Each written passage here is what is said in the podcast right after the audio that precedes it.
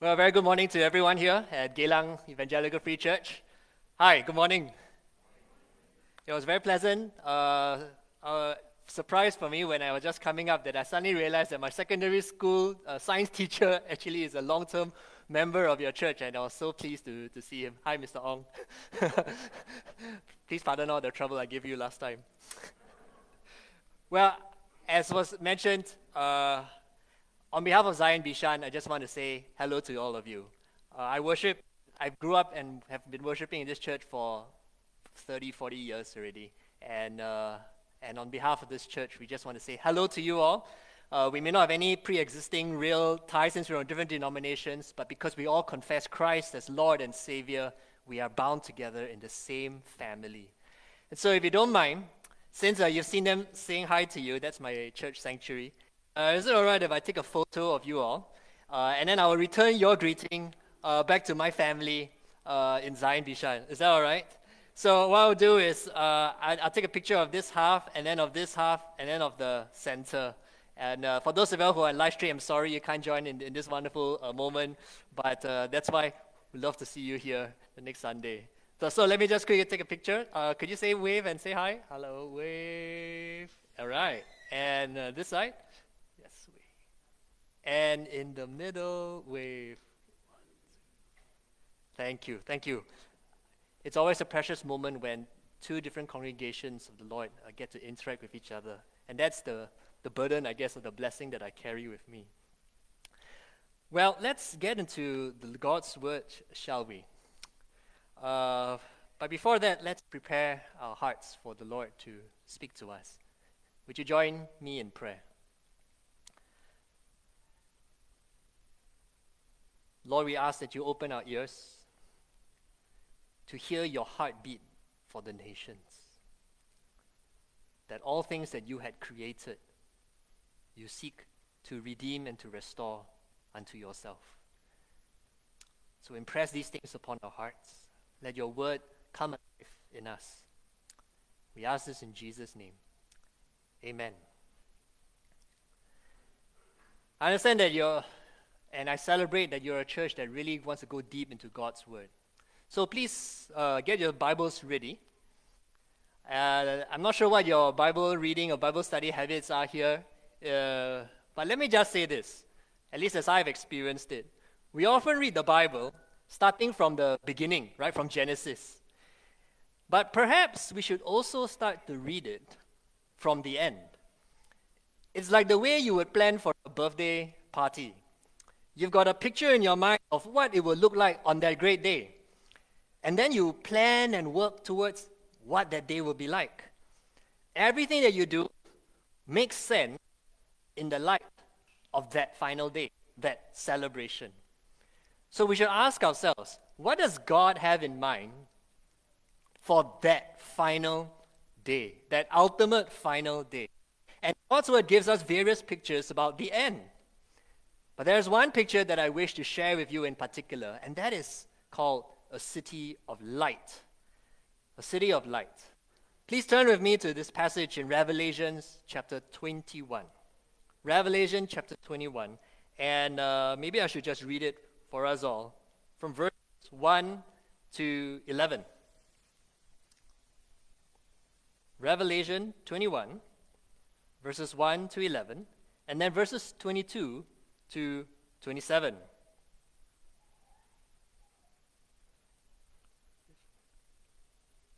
Then I saw a new heaven and a new earth. For the first heaven and the first earth had passed away, and the sea was no more. And I saw the holy city, New Jerusalem, coming down out of heaven from God, prepared as a bride adorned for her husband. And I heard a loud voice from the throne saying, Behold, the dwelling place of God is with men. He will dwell with them, and they will be his people, and God himself will be with them as their God. He will wipe away every tear from their eyes, and death shall be no more. Neither shall there be mourning, nor crying, nor pain any more, for the former things have passed away. And he who was seated on the throne said, Behold, I am making all things new. Also, he said, Write this down, for these words are trustworthy and true. And he said to me, It is done. I am the Alpha and the Omega, the beginning and the end. Thirsty, I will give from the spring of the water of life without payment. The one who conquers will have this heritage, and I will be his God, and he will be my son. But as for the cowardly, the faithless, the detestable, as for murderers, the sexually immoral, sorcerers, idolaters, and all liars, their portion will be in the lake that burns with fire and sulfur, which is the second death. Then came one of the seven angels who had the seven bowls full of the seven last plagues and spoke to me, saying, Come, I will show you the bride, the wife of the Lamb. And he carried me away in the Spirit to a great high mountain and showed me the holy city, Jerusalem, coming down out of heaven from God, having the glory of God, radiant like the most rare jewel, like a jasper, clear as crystal. And then I go on further down to verse 22, reading to verse 27. And I saw no temple in the city for its temple is the Lord God the Almighty and the Lamb. And the city has no need of sun or moon to shine on it, for the glory of God gives it light, and its lamp is the Lamb. By its light will the nations walk, and the kings of the earth will bring their glory into it, and its gates will never be shut by day, and there will be no night there. they will bring into it the glory and the honor of the nations. But nothing unclean will ever enter it, nor anyone who does what is detestable or false, but only those who are written in the Lamb's book of life. This is the word of the Lord. And we read of a new heaven and a new earth, which is going to replace the old heaven and the old earth. And the central to that vision of the new heaven and the new earth is this holy city, New Jerusalem. This is what catches the attention of John, who wrote this for us. The New Jerusalem. It's a huge place. It can take loads of people. And it's situated on a mountain, just as Jerusalem was on Mount Zion. And on a side note, since I worship at Mount Zion, Zion Bishan, I always get excited when I read about such things in Scripture because Zion is both a mountain, but it also symbolizes the city of our God. This city is glorious because the light of God fills the whole place. It's full of light. Nothing can be kept in the dark. Nothing needs to be.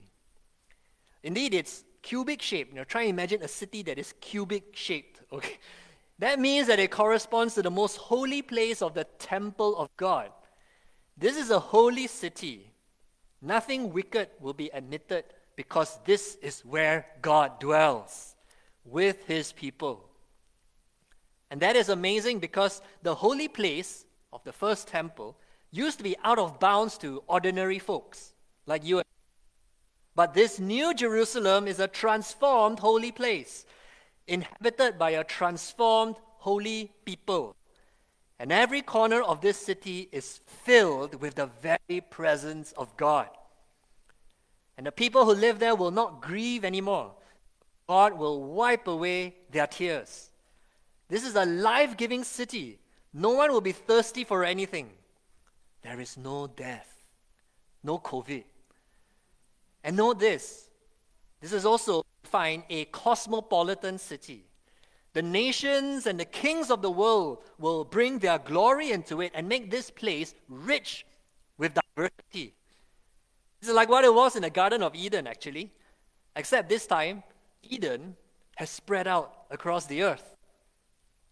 And this, dear brothers and sisters, is what God envisions as the climax of His mission. His mission and I find it so interesting that God uses a city to reveal the end game of his mission. It gives you and I a lot to think about concerning today's cities. So I ask you, Singapore, ah, Are we like this new Jerusalem city? Because we could be one, this kind of city, but scripture also shows us an opposite kind of city. I call it the dark city, Babylon for short. This is everything that is not the New Jerusalem. This city represents the world that is set against God's purposes, against God's vision for life. If you thought that the dark side of today's cities are money, sex, and power, well, Babylon had all of these.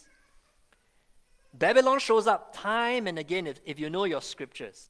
Uh, the first time we actually read about it is in Genesis 11, Babel. And this Tower of Babel symbolized man made ambition. The ones who built this city wanted to rise up and touch the heavens and be like God.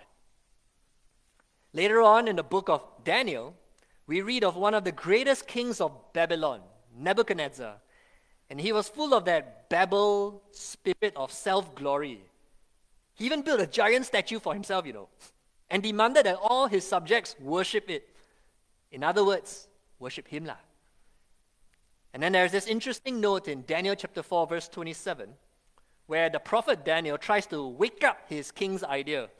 He says, O king, break off your sins by practicing righteousness, and your iniquities by showing mercy to the poor. So suddenly we discover that Babylon's dark glory was built on the oppression of the poor. and then here in the book of Revelations, just a few chapters earlier from 21, we read of Babylon, the great dark city. This place uh, is a haunt. It is infested by unclean beasts. But then see how this next this dark city is described next. They use the language of business and commerce. Babylon's beastliness is shown up in its obsession with making money and in living luxuriously. It's not that wealth creation is a bad thing, but here you find a rampant, godless spirit of chasing wealth for oneself rather than for true human flourishing. We know this because Babylon traded in slaves. People here were treated as commercial items, things to be bought and sold and consumed.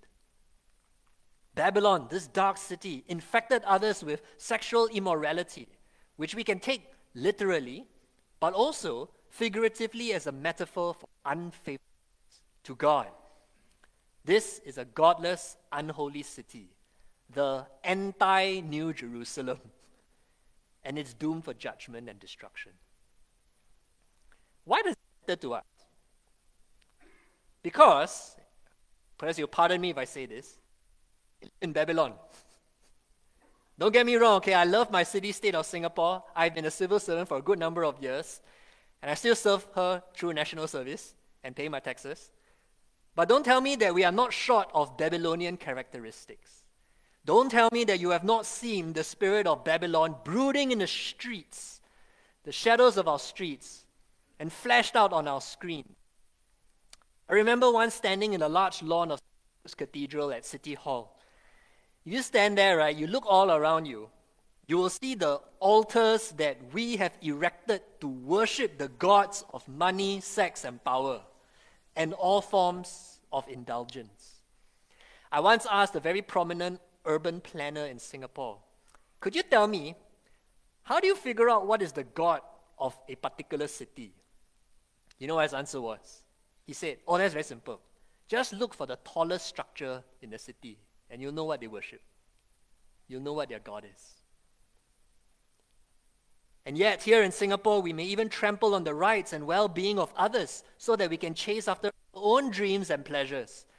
Do you know that exploitation and human trafficking, including sex trafficking, is a problem in our city? And perhaps you should know this very well since you have supported ministries like Hagar. Yes, in Babylon. But we live here as exiles. Our heart is for the new Jerusalem city.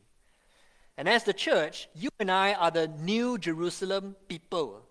We are representatives of this holy city that is to come. We are witnesses of the King who dwells and reigns in that city. In the dark city, we are the light. And our task is twofold. First, our commission.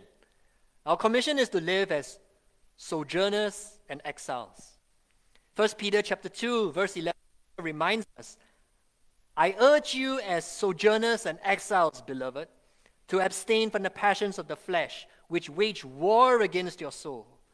Keep your conduct among the Gentiles honorable, that when they speak against you as evildoers, they may see your good deed and glorify God on the day of visitation.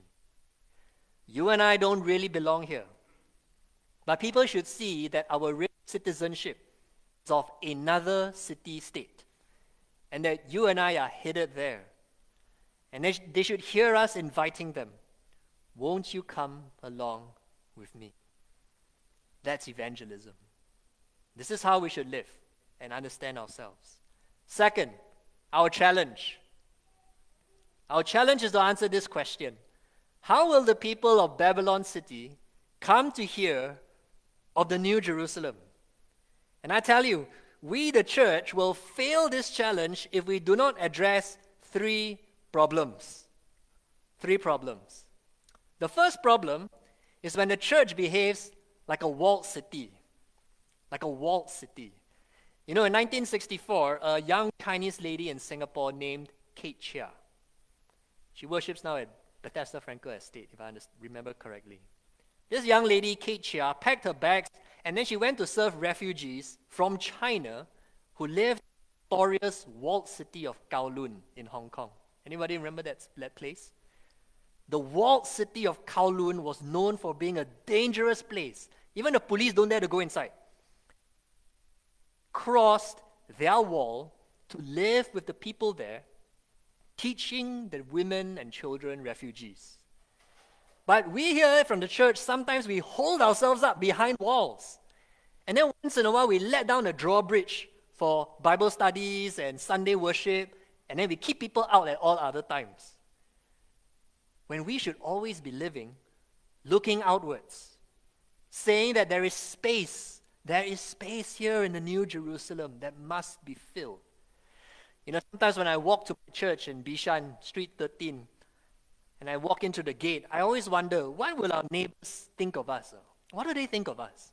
Are we like a walled city, a country club, or a welcoming community. Second, the second problem is when our witness is not whole. We must recognize that we are witnesses for Christ, not just when we gather here as a church, but whenever we are scattered about the whole city for work, for school, at home, and even on social media. Our Christian witness is 24 7.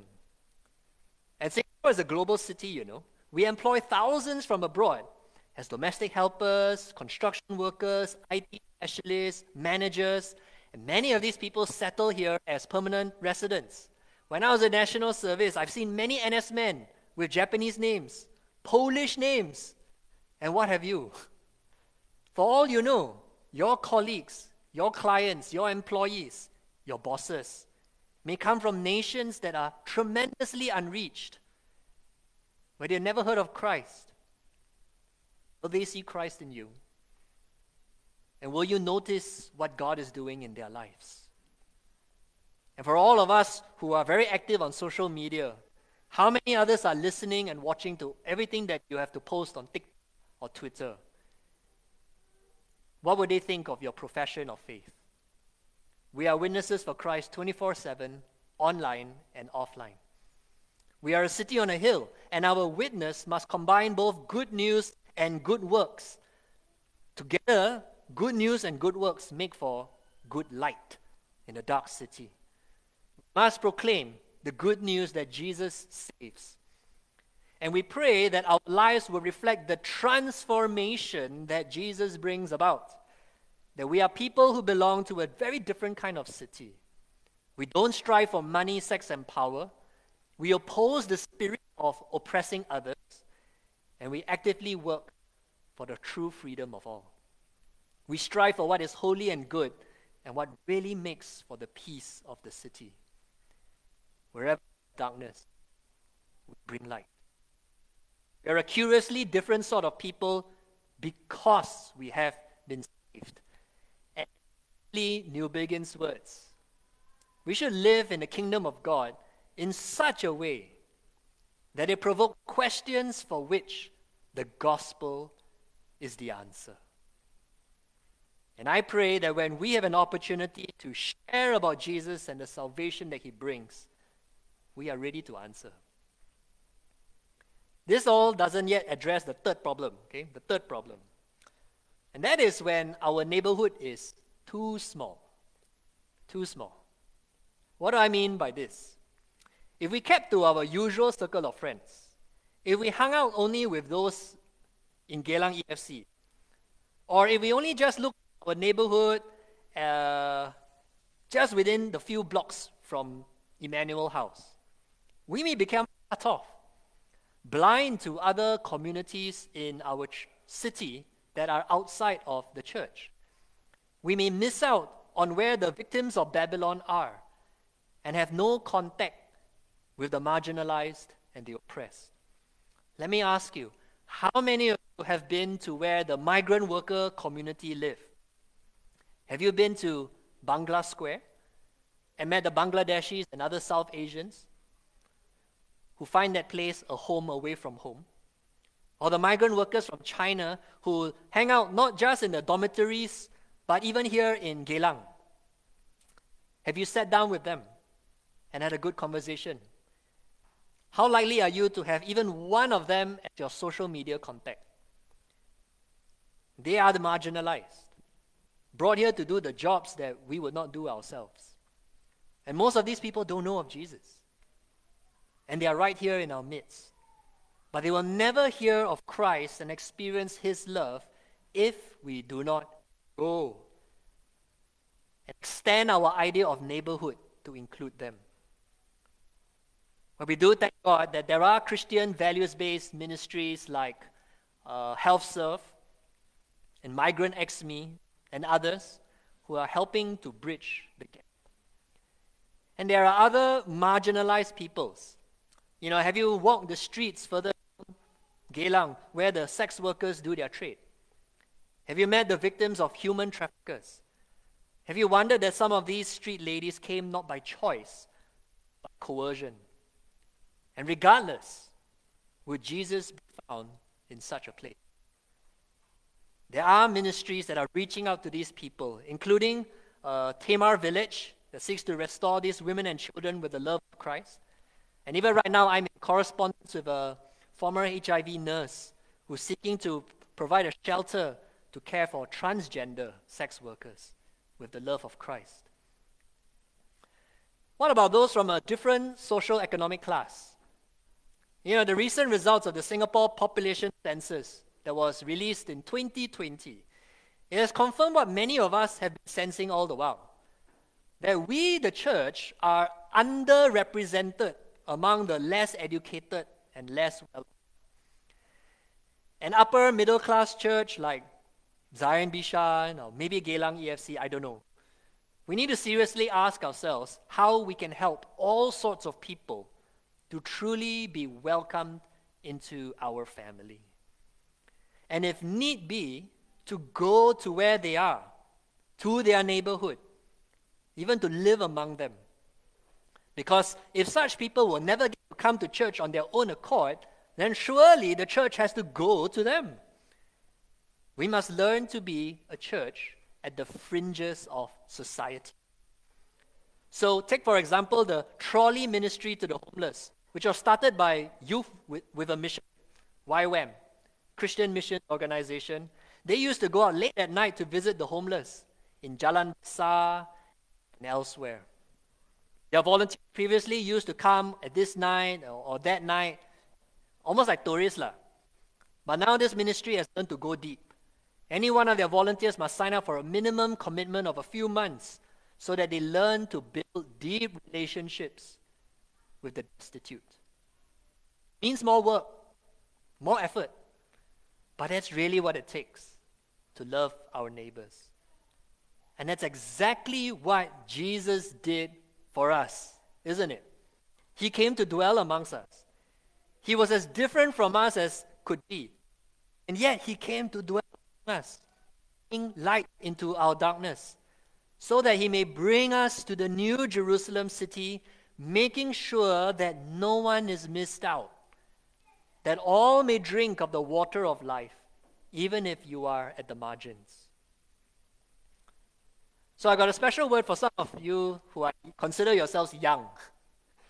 You know, before you really get caught up with work and family responsibilities, maybe you are just about to graduate and finish school and enter into a new chapter of life. You know, instead of a grad trip, now I got a lot of VTLs, I can travel a lot. Huh? Instead of a grad trip, how about giving a few months to a God adventure? Take the time to go to the places in Singapore or other cities, not for leisure purely, but to pursue God's heart for the last, the lost, and the least. And to everyone, may I encourage you all, as fellow sojourners and exiles who are looking forward to that new Jerusalem city, shall we live our lives every day demonstrating that we belong to the new Jerusalem? And that we would go to any corner of our own city so that others may experience the love of Christ and join us on the road to the New Jerusalem. And perhaps, perhaps, as we do this, this very city that we live in will slowly be transformed, becoming less and less like Babylon and more and more like the New Jerusalem, because the church has awakened a shining city on a hill. And that's my hope for the church in Singapore. And that's my prayer for you all here in Geylang EFC. If we can overcome the three problems I described earlier, we may even look out to the cities of the world. You know, we as Singaporeans, we have tremendous opportunities to go abroad. We have one of the most welcome passports in the world. Most of us speak English which is by far the most popular second language learned in the world. We are a young nation with no history of bad blood with other nations compared to many others. Think about the cities you normally visit in the course of your lives. Global cities like Tokyo, regional cities for business or holiday or to visit family, or university cities like Cambridge for study Think about these kind of cities. But there are two types of cities that I would like to highlight. There could be cities that you normally go, but cities that you normally wouldn't have thought of going. The first are the cities with no church, overwhelmingly non Christian. It just takes a little bit of research for you to find out how much light any given city has in it. And some of these cities are special too because they attract people from other places where there is no community of Jesus followers. So, all of you who are or will be studying abroad or maybe going overseas for a work assignment, take note. Go and see what's going on in your city. The second kind of city are the cities of tragedy. Cities that are struck by divides between those who have and those who have not. Those who are struck by natural or man made disasters. I can never forget when I was a teenager. I was walking in the wee hours of the morning uh, on a short term missions trip somewhere in Calcutta. And I saw in the early hours of the morning countless people sleeping out on Bipin Behari Ganguly Street in Kolkata knowing that in a very few hours, these people lying on the streets will wake up, wash up at some nearby tap, and then they'll just go to work. And they'll come back to that same spot on the street later that night. Or the stories of thousands upon thousands of refugees in Cox's Bazar in Bangladesh, the Rohingya who have fled their homeland in Myanmar to escape genocide. Or how about Kiev right now? So many of these problems are due to the spirit of Babylon that has run amok in this world. Are you and I prepared to cross over and plunge ourselves into the world of human tragedy and misery and to walk among the victims of Babylon. Because if we do not, I don't see how the Great Commission will be fulfilled. And the truth is that missions is hard work. It's not easy, regardless of where you go. I think of a pastor friend of mine who serves in Tokyo. He was for many years seen as an outsider, a gaijin, a foreigner, for many years before he was accepted by the Japanese and became the only Singaporean pastor I know of of a Japanese church. I think of Rainier Chu, a former tax lawyer who was mentored by the navigators and has spent years with his wife doing church planting among the slums in the cities of the Philippines. He lives among the ones he serves. It is hard work. And of course, I think of those currently serving in the field, ah, like the Habibi team in northern Iraq. Many of you are familiar with a church member who is there. You've got church members who are serving in the field office here in Singapore.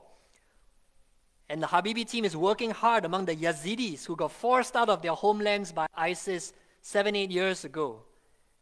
We are there to help rebuild their community and offer hope and a future in Jesus' name. Funny that I should say in Jesus' name, because most Yazidi families have not heard the name of Jesus or met his followers in over a thousand years. Think about that. And now God has opened the door to go work in a field that is hungry for the gospel. This is laborious work, but by God's grace, it's work that gives life. At this point, you may be wondering, what about Mila? What about you? Which city or which neighborhood should you go to? Uh, are you even called to go? And what do I do when I go? My dear friends, the first business before you get going for Jesus is that you must get real with God. And let God's Spirit root out any, any sense of Babylon in our hearts. Get going means that we get real, getting real with God's call on our lives, to start thinking God's thoughts. To feel the same matters that are on God's heart, and to discern what God has been already at work doing, and just joining God in it. If we want to be involved in missions, we need first a revolution in our prayer life so that we will open ourselves up to let God do His work in us. We make ourselves available to the Lord. Lord, where would you have me go? What would you have me do? What's your call on my life? When I was a youth, many years ago, people used to describe the culture of Singapore as chasing after the five C's cash, credit card, condo, car. Yeah, now you know how old school I am when you hear these things. But this speaks of the pragmatic and materialist culture of one of the richest nations of the world. And I could add two more C's comfort and convenience. Doesn't all this sound like Babylon to you? But you and I have heard the summons of King Jesus to follow him. We have come to grips with the reality of God wants of us all the call of Jesus to fix our eyes on the new Jerusalem, you and I have caught the vision of this coming city. And in this city, the five C's of kingdom culture are charity, which is love, compassion, courage, conviction, and yes, the fiction. You and I reckon ourselves crucified with Christ. We no longer live the life of Babylon, but Christ lives in us. And we commit ourselves first to live like Jesus did, and then we follow him in spending our lives on others for God, so that others may experience the love of God and live. let me close with a short testimony. This is the testimony of Heidi, which is uh, a young lady who quit a job in the public service and decided to go and serve God in northern Iraq through Habibi. And she shared her testimony on Thirst, uh, which was released last year. And uh, let me just read a portion of that testimony for you all. She wrote, After seeking God and speaking to others about it, I decided that God was more important. I decided to tender my resignation to serve refugees full time. People comment that this is all such a brave thing to do, especially in that part of the world and at this moment in time. But honestly, I have never felt particularly courageous. Perhaps it is a grace that God has given to me, but it is also simply a response to his heart that yearns for reconciliation and shalom in this messy world. Beyond this, it has also been the greatest joy and privilege to be part of this work using the skills that I have been trained in. There was really no spectacular encounter or life crisis that sparked it. Rather, it was simply nights spent before God in surrender and a series of yeses to Him over many years. I used to always ask God where to go and what to do until He said to ask Him what He's doing and then just be a part of it. I used to agonize over what He wanted me to do and what His will was for me until one day He told me, Just delight yourself in me, and I will give you the desires of your heart not the object of your desires, but I will put my desires in your heart. So that's what I did. That's what she did. She flew off last year, in October, if I recall correctly, to Iraq to continue this work full time. And her story, as with all the other stories that I've shared today, are all founded on that glorious hope of the New Jerusalem that city that will be filled with people from all nations, giving life and healing to all. And to this one hope we press on. Would you join me now that turning to the Lord in prayer? And I see before me right now, you know, young and old, people of all ages. I want to tell you, nobody is too young and nobody is too old to be on mission for God. God is in the expert business of custom tailoring work for each one of us according to how He has gifted us. What we need to do is to get real with Him. So, Father, Lord, I, I just remember the words that Jesus said As the Father sent me, so I send you. That's how Jesus sent out his disciples those many years ago. And that's how you are continuing to work even today. I pray for my brethren here that you would encounter them as they get real with you. Make them faithful in their generation, O oh God, and let your light shine out from here. We pray and ask all this in Jesus' name. Amen.